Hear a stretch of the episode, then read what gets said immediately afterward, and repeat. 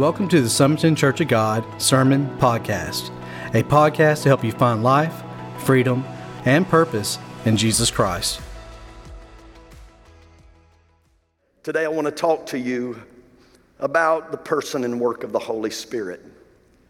And I want to talk to you today about some things that the Holy Spirit wants to do in your life and in my life that maybe we don't think of enough. Because a lot of times when we think about the person and work of the Holy Spirit, we, we immediately think about being baptized in the Holy Spirit, you know, with the evidence of spiritual gifts. And, um, but there are some things that Jesus talks about in John 14, 15, and 16 that we don't talk enough about that are a part of the work that the Holy Spirit wants to do in your heart and in my heart. And so we're going to look at five things today that Jesus told his disciples that the Holy Spirit would do when he comes. So, what we've got to do today, and we've already done that, but we've got to continue to open our heart and open our mind to the Holy Spirit and say, Come, Holy Spirit, and do these things in me today.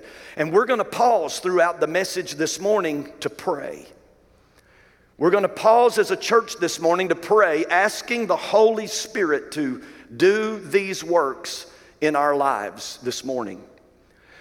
Now, before I get to John chapter 14, in John chapter 13, we get a little bit of, of context as to what Jesus is talking to his disciples about in John 14, 15, and 16, which John chapter 14, 15, and 16 is the longest discussion that Jesus had with his disciples about the person and work of the Holy Spirit. But in John chapter 13, what is happening is that Jesus has asked his disciples to join him in an upper room in Jerusalem for what he would have as a last meal with them, share a last meal with them. It would be not much more than 24 hours after this meal that they would come and arrest Jesus and begin the process of crucifying him. And so, Jesus in the upper room with his disciples, he, he does something totally unheard of. He, he gets down on his knees with a little basin of water and he begins to wash the feet of his disciples. And the Bible says to show them the full extent of his love.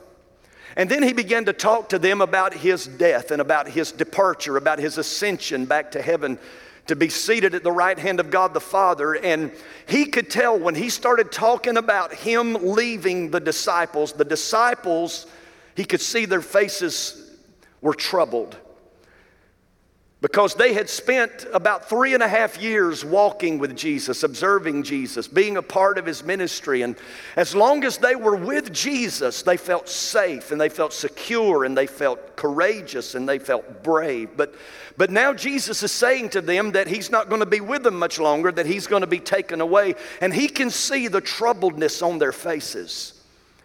And so he begins in John chapter 14 with these words to his disciples. And I believe to some folks that are sitting here in this room today, you may be troubled about something, but here's what Jesus says Let not your hearts be troubled. Now, how many of you know that's easier said than done? But it can be done with the help of the Holy Spirit. And Jesus said, Let not your hearts be troubled. Believe in God, believe also in me. And then he began to talk to them about the hope of heaven. In my Father's house are many mansions. And if it were not so, I would have told you. Yes, I go to prepare a place for you. And if I go and prepare a place for you, I will come again and receive you unto myself, so that where I am, there you may be also. How many of you know it's not going to be long, I don't think, until Jesus is coming again? He's preparing a place for people who have prepared themselves for that place. And then Jesus says in verse 5 of John chapter 14, He said, Where I'm going, you know, and how to get there, you know. But there was a disciple by the name of Thomas. He was called the doubting disciple, doubting Thomas. And Thomas said, No, Lord, we don't know where you're going, we don't know how to get there. And that's when Jesus said in John 14 and 6, I am the way, and I am the truth, and I am the life, and no one can come to the Father except through me. Listen to me this morning, Summerton Church of God. Let me remind you there's one way to God. One. And his name is Jesus. He is the way, the truth, and the life. And then Jesus begins to tell his disciples listen, it's actually to your advantage that I go away, and to your disadvantage if I stay here. Because as long as I'm here, the Father cannot send the Holy Spirit. And so he said, It's actually to your advantage that I go away. And then listen to what he says here in John chapter 14, verse 16. He said, Because when I go away, he said, I'm going to pray the Father. He said, I'm going to ask the Father. In other words, Jesus is an intercessor. Jesus prays for you and me. Jesus knows our needs better than we know our own needs. And He is interceding for us. You should feel comforted this morning to know that right now in heaven, Jesus is praying for you. Jesus is interceding on your behalf. And Romans chapter 8 tells us not only is Jesus interceding for us, but we also have another helper called the Holy Spirit who also intercedes for us. And so Jesus said, It's to your advantage that I go away because when I go away, then the Father will answer my request to send you the Holy Spirit. And then he tells us five things in chapter 14, 15, and 16 that the Holy Spirit will do when he comes that I believe you and I need him to do in this house right here this morning. And the first thing he says is this He said, I'm going to ask the Father, and he's going to give you another comforter. That word another means one of the same kind. So Jesus is saying that he's not going to necessarily replace me, he's going to be just like me. And it's going to be something or someone in addition to me. You're going to have not just me as a comforter, but you're going to have another comforter, the Holy Spirit. And, and, and he said that he may abide with you forever.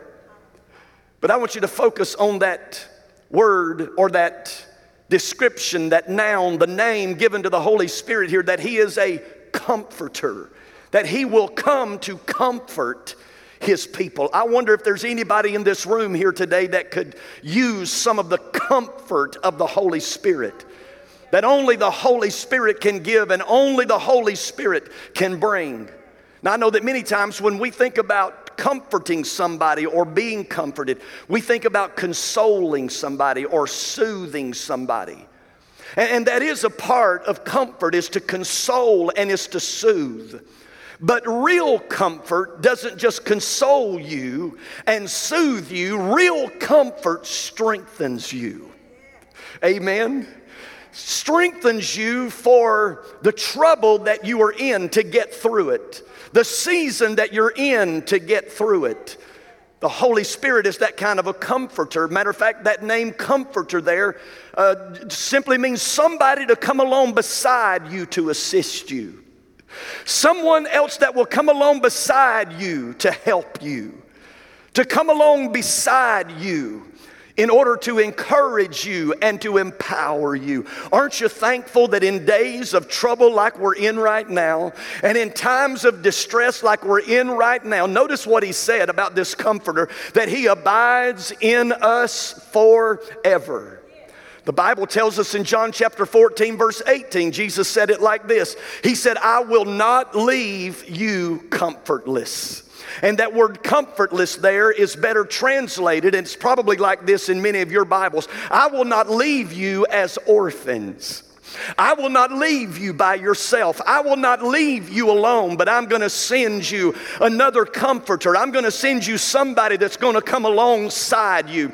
And he's not going to just be alongside you, he's going to abide on the inside of you so that you will never be alone. You will never be abandoned. You will never be forsaken. But no matter what you're going through in life, he will always be there to assist you and to help you and to empower you. Can we thank God for the comfort of the Holy Ghost this morning?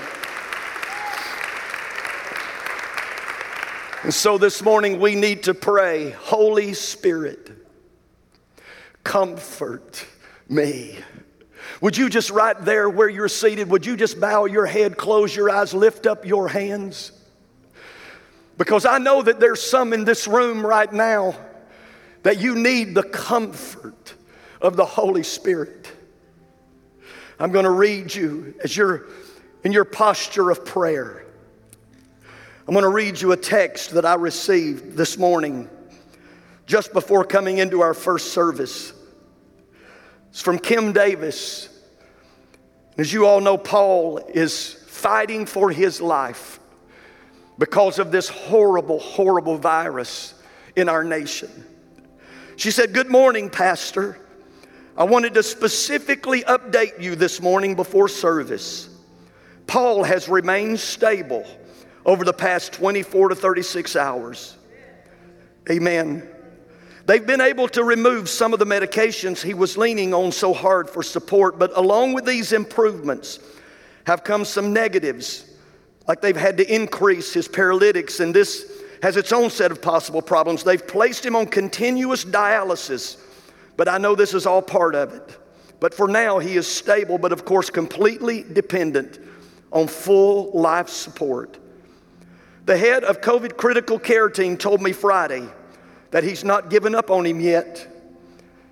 Myself, Hunter, Hudson, Riley, my three children, certainly we're not giving up either. We know the great physician. Hallelujah. We know the great physician, and our faith is standing on his promises for our future. Please ask everyone to fervently pray for Paul. We cherish each prayer and feel so honored of the number of people who have contacted us, letting us know that they are praying. But it's not over. This is just the beginning. The COVID itself may take four to six weeks to clear. It's a long, critical journey ahead. Thank you for your prayers and thank the church in advance for me in Christian love. Kim, the Davis family needs the comfort of the Holy Spirit this morning. Tracy and Howard Weldon, they need the comfort of the Holy Spirit. Tracy's stepfather passed away yesterday from this horrible virus, and her mother is in critical, critical condition in ICU. So many that are still being affected by this. Listen to me, Summerton Church of God. This is a real fight that we have on our hands. And it is still taking lives. I spoke to a friend of mine in Cleveland, Tennessee, Janet Blair, whose parents live here in Alabama. Both of her parents are extremely critical in ICU and need a miracle. Listen to me this morning, church. We need the comfort of the Holy Ghost. These families need the comfort of the Holy Spirit. Would you help me pray right now? If you need His comfort, would you say, Come, Holy Spirit, comfort me this morning, Holy Spirit. We need you this morning to come alongside your children, to assist them, to help them, to empower them, Lord. They need your strength today, God. Yes, they need your consolation and they need your soothing touch. But more than that, God, they need your strength to get through this. And they need your strength to continue to be who you've called them to be and to do what you have called them to do. Come, Holy Spirit, comfort your children today. Listen to what Paul says in Second Corinthians chapter 1. Beginning at verse 3, he says, Praise be to the God and Father of our Lord Jesus Christ the Father of compassion. Now, when God is called the Father of something, that means He is the originator of it, that it began with Him. And it says that He is the Father of compassion. And can I tell you what compassion is? Compassion is not just feeling some way emotionally over over what somebody else is going through. Maybe you see somebody in need or you see somebody hurting and you feel their pain. But compassion is more than just feeling their pain. Compassion is also moving into action to do something to help them in the middle of their crisis and in the middle of their trouble and in the middle of their distress. That's why the Good Samaritan, even though the priest and the Levite walked by the gentleman, the, the, the, the person, the certain man who had fallen thieves on the road, and the priest and the Levites walked by. But when the Samaritan came by and saw that he had fell to thieves and had been robbed and stripped and wounded and left for dead. He didn't just feel pity for the man, but he did something for the man. He picked him up out of the road and he put him on his own beast and he took him into the city and he got him a hotel room and told the innkeeper, Take care of him. And when I come back in a few days, whatever I owe you, whatever the tab is, I'll pay it in full. That's the kind of God we serve. He is the Father of compassion who doesn't just feel what we feel, the pity of our plight, but He is a God who moves into action to help us in the midst of our trouble and to help us in the midst of our distress. And notice, not only is He the Father of compassion, but He is also the God of all comfort. And He says that He comforts us in all of our troubles. Hallelujah. So that we can now comfort comfort those in any trouble with the comfort we ourselves have received from God. Listen, as a child of God, you are a temple of the Holy Spirit. The Holy Spirit dwells on the inside of you, the Holy Spirit resides on the inside of you. So when you pray, Holy Spirit, I, I want you, Holy Spirit, to touch this person, or Holy Spirit, encourage that person, or Holy Spirit, comfort that person. Did you know that the Holy Spirit may choose to use you as an answer? Answer to your own prayer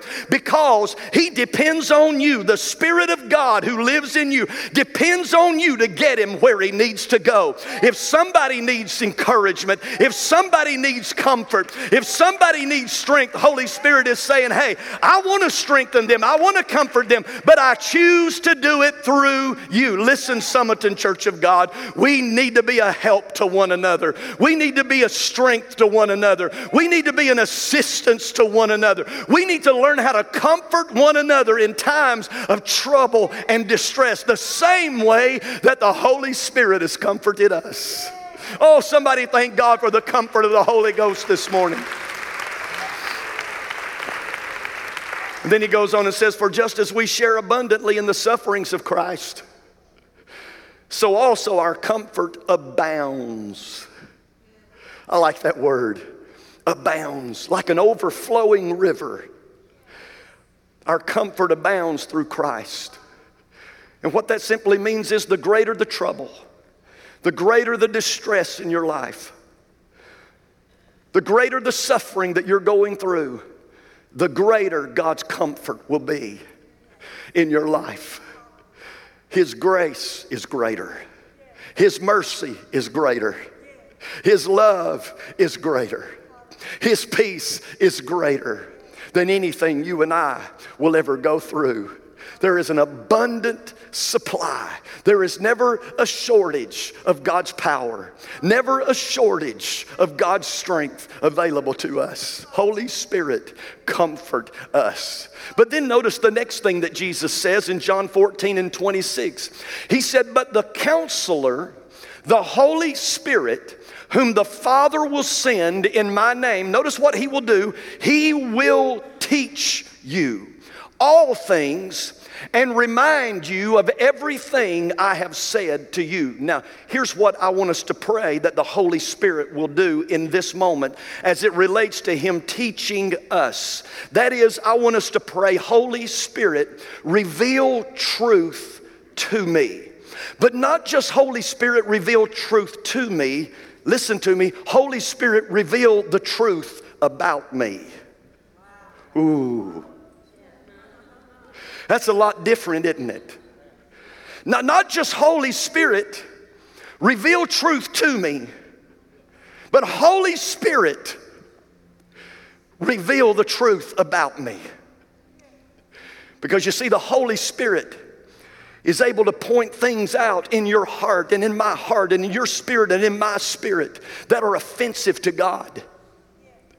L- listen to what the Bible says in Hebrews chapter 4, talking about how that God reveals the truth about us. That many times He does that through His Word.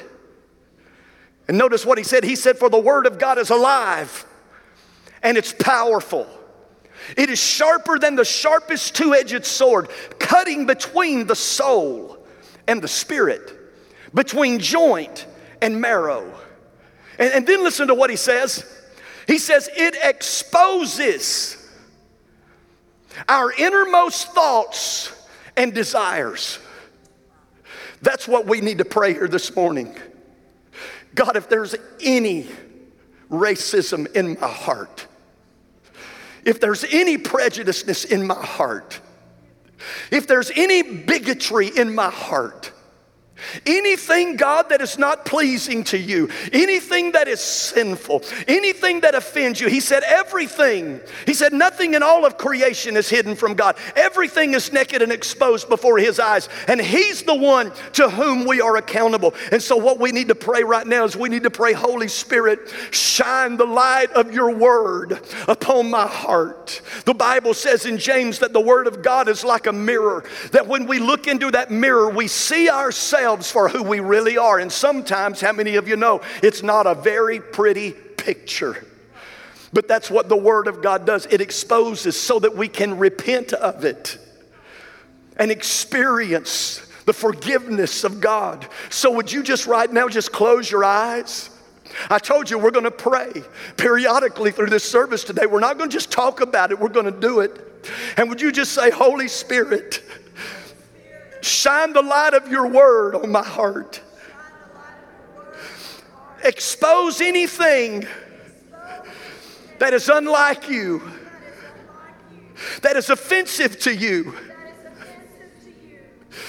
Father, forgive me of my racism, my prejudiceness, my bigotry, and anything else that is unlike you.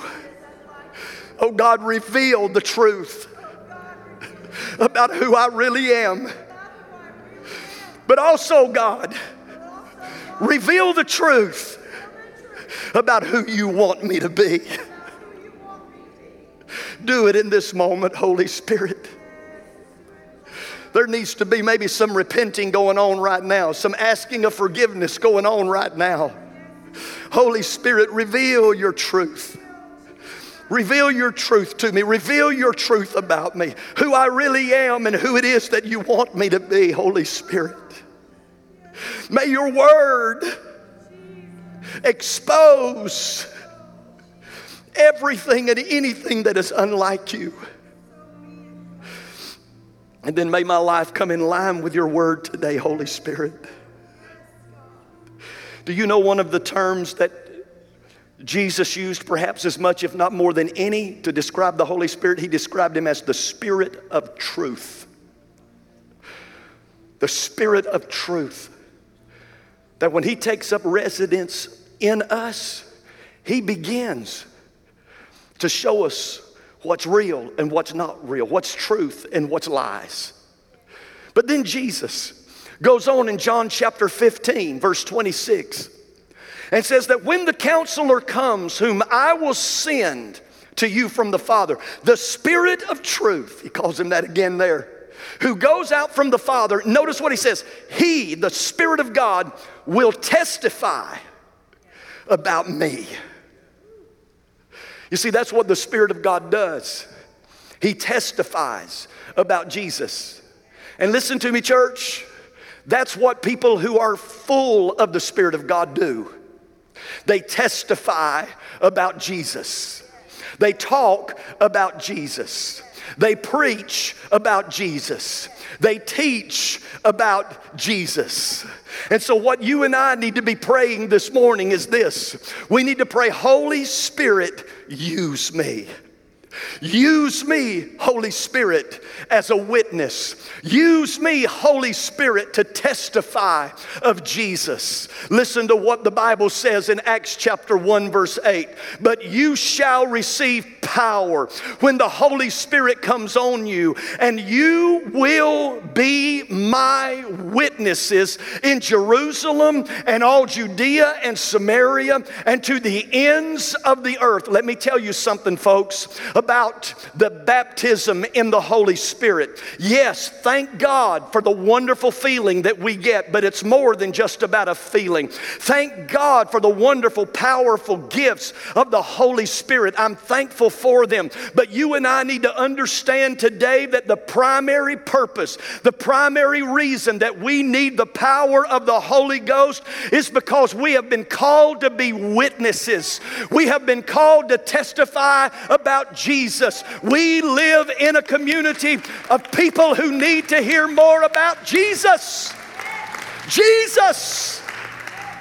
Not more about our slick programs and, and not more about our wonderful facilities. No, what people need to hear in this community, they need to hear more about Jesus, Jesus, Jesus, our Savior, our healer, our deliverer. Somebody thank God for Jesus this morning. Hallelujah. Pray with me, Holy Spirit, testify through me. Testify through me. Use me as a witness to tell others about Jesus, to lead others to Jesus. Oh God, we are in a time of trouble and distress.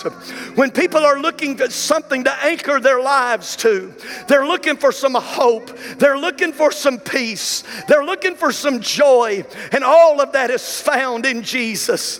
May we, through the anointing and the power of your Holy Ghost, testify Witness to others. Tell others about Jesus. Jesus. Come on, would you just take a moment and lift up your hands? Jesus.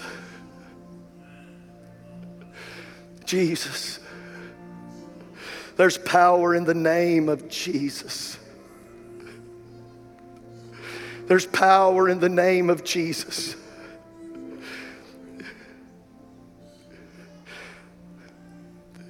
His name is greater than cancer. His name is greater than leukemia. His name is greater than diabetes.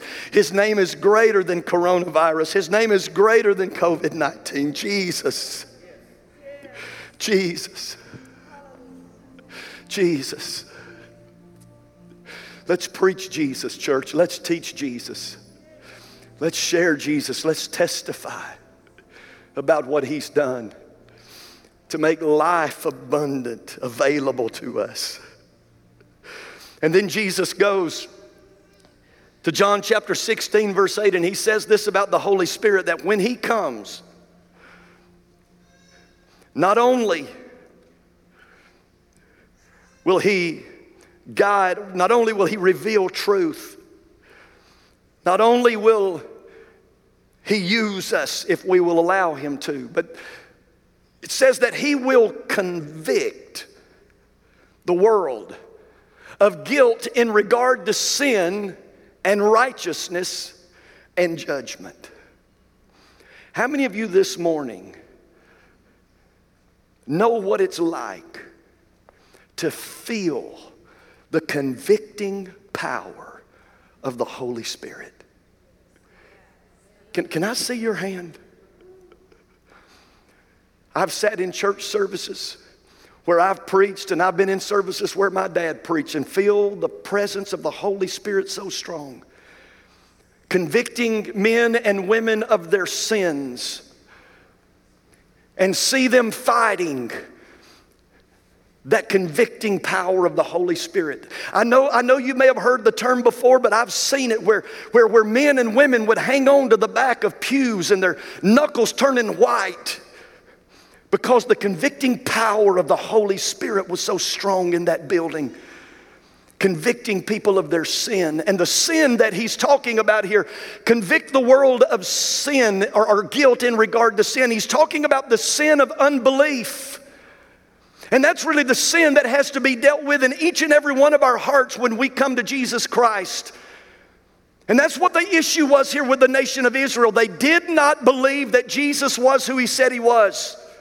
They did not believe that he was the Son of God, that he was the Messiah, that he was the Savior and the Redeemer of the world.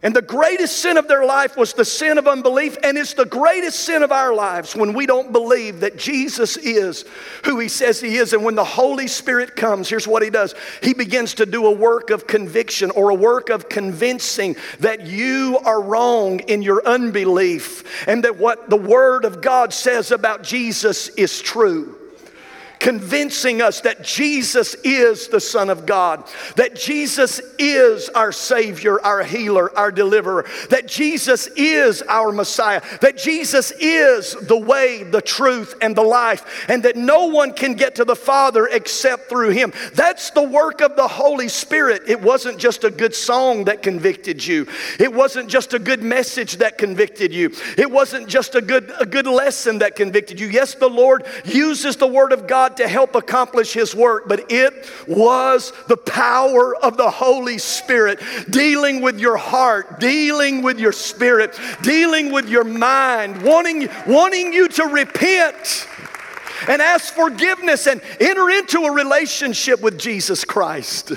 But, but not only does he come to convince the world of sin, but he also comes to convict and convince the world of righteousness. Notice it doesn't say that he came to convict or convince of unrighteousness. Because the work of the Holy Spirit is not to condemn, but the work of the Holy Spirit is to convict. And so once he's dealt with the sin in our life, then he points out that the standard of righteousness is also Jesus. Not, not, not, not another brother in the church, not another sister in the church. I said this past Wednesday night, I told the folks, I said, you know, it's easy for us if we're not careful sometimes to measure ourselves to somebody else, our righteousness to somebody else. And, and, and we always tend to measure ourselves against somebody that we think we're doing better than. Well, I may have done this, but what, I, at least I'm not doing what they're doing. At least I'm not, I, I, may not be where I'm supposed to be, but I'm a lot further along than, than they were. Listen, the problem is another brother is not your standard, another sister is not your standard. Our standard of righteousness is Jesus. And when we understand that He is our standard of righteousness, how humbling is that when we understand that we all still have some growing to do? Amen? And he said, I've come to convince the world of guilt in regard to sin, of righteousness, and of judgment. And he's speaking there about the judgment of Satan. When Jesus went to the cross, ju- Satan was judged. Satan is called the prince of the world, but you need to understand something. He is a defeated prince. Christ has already defeated him, Christ has already judged him. Christ has already dealt with him. The only thing left is for the sentence to be handed down, and that'll happen when Jesus comes back, and I believe Jesus is coming soon. But what he's saying what he's saying in this passage of scripture is, is if you have aligned your life with Satan, you need to be convinced that just as he's been judged and sentenced to hell, that if you look to him as your father, if you are serving, you need to understand you too will be judged the same way that Satan was judged, and you too will be sentenced to the same place that Satan has been sentenced to. But the Holy Spirit doesn't stop there. He convicts in order that you would repent ask forgiveness, and give your life to the Lord Jesus Christ, who can change everything about you. Somebody thank God for the power of the Holy Ghost this morning. So we need to pray this morning Holy Spirit, convict me. Convict me. Convince me. Look at what this passage of Scripture says in Psalm 139, 23, and 24. And, and, and I don't want you to repeat it after me, but I want you to pray it with me. Let's pray it together. Search me, O God, and know my heart. Test me and know my anxious thoughts. Point out anything in me that offends you and lead me along the path of everlasting life.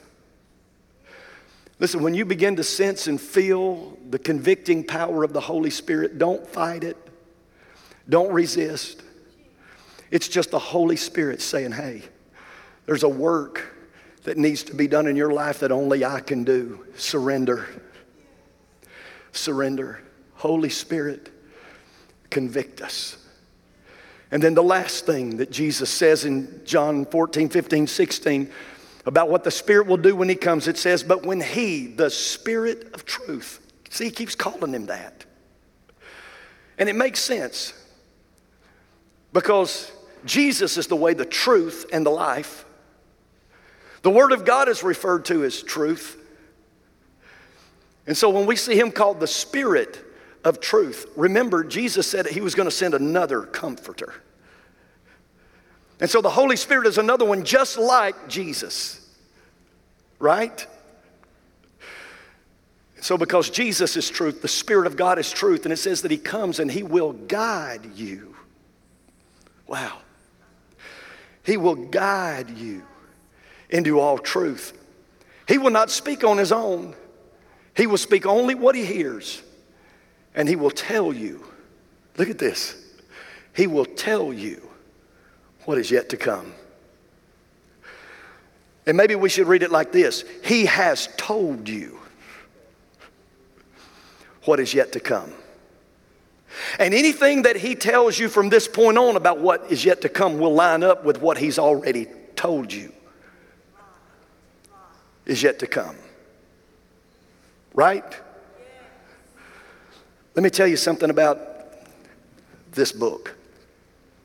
It's unlike any other book because it's not just a book, it's not just paper. Paul said it like this in 2 Timothy 3 16 and 17 all scripture is God breathed. And it is profitable for doctrine, for reproof, for correction, for training in righteousness, so that the man or woman of God may be thoroughly equipped for every good work. Now, how many of you this morning believe that God still speaks? Yes, absolutely. He still speaks. God still speaks. The Bible says He speaks through dreams and visions. The Bible says that He can speak to us through other people. You ever had somebody come to you and say, I believe the Lord has given me a word for you? I just want to make sure that the people who come to give me a word read the word. If you don't read the word and you don't know the word of God, I have a problem with you coming and telling me you've gotten a word from God about me. Just, there's a little mean moment there. I'm sorry. I also believe that the Holy Spirit can give us impressions. The only way I know how to describe that is that gut feeling. I've walked with the Lord long enough to know that gut feeling. And if I ever violate that gut feeling, if I ever disobey that gut feeling, if I ever go contrary to that gut feeling, I get myself in trouble. I had that gut feeling before I got here. After a dream that the Lord had given Jamie and I two years before it ever happened that we were going to come here and pastor this church. And it was in my gut for two years because I just knew God was speaking. I just knew God was leading. I knew that God was guiding. I knew that God was directing. So, yes, I do believe God can speak. But listen to me the primary way God talks to us, right here, His Word. These folks running from pillar to post, church to church, saying, I need a word, I need a word, I need a word. Dad gummit, get yourself a word. Can, can you tell this is just a little bit troubling to me? This is God's word to you. The psalmist said that his word is a lamp unto our feet and it is a light unto our path. The word of God. And if we have this word hidden in our hearts, it will guide us. The word of God will guide us. Yes, I do. I still believe God speaks through dreams and visions. Yes, I believe God can speak through other people. Yes, I believe in impressions, but even that has to line up with this. So if you give a word, and that's why that's why Paul said it's so important that the elders, the deacons, the leaders in the house of God need to know what God's word says. Because you need to know when somebody gets up here on this pool, on, on this platform and begins to declare what they say is the word of God, if you know the Word of God and you know what they're saying is not in line with the Word of God, do you know what the Bible says? Sit them down and shut them up. Silence them. That's how important it is.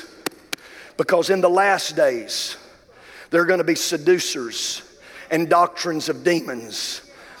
And there's going to be those that are going to deceive people because they can they can twist. The Bible even says about Satan that sometimes he masquerades himself as an angel of light. He can twist a scripture to where it still sounds just, just, just like, but there's, there's, there's one little thing that's missing.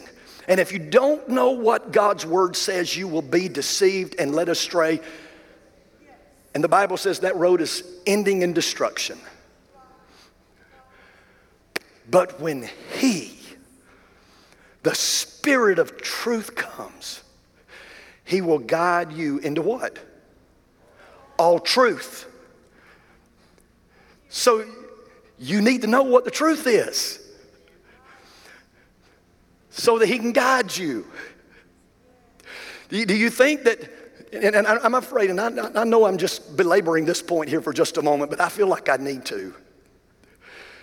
Do you think that people who never read and study the Word of God and hide God's Word in their heart, and I believe that there are some folks like this that just pray, Well, Holy Spirit, reveal your truth to me, Holy Spirit, and never read God's Word, never study God's Word, when you need to understand this is how He wants to reveal truth to you. Are, are you hearing me this morning, church? This is so, so important. This is going to be probably one of the, one of the biggest issues of the end times is people being deceived because they don't know the truth of God's word. But when He, the Spirit of truth, comes, He will guide you into all truth, that that you know as truth. He will guide you into that. He will not speak on His own, He will speak only what He hears, and He will tell you what is yet to come. That's why we have books like Revelation, because He's told us the reason why we have books like Daniel, other, other, other books, and really most every book in the New Testament that talks about how things are going to unfold in the end times. Stop trying to figure it out and read it. it's right here in God's Word.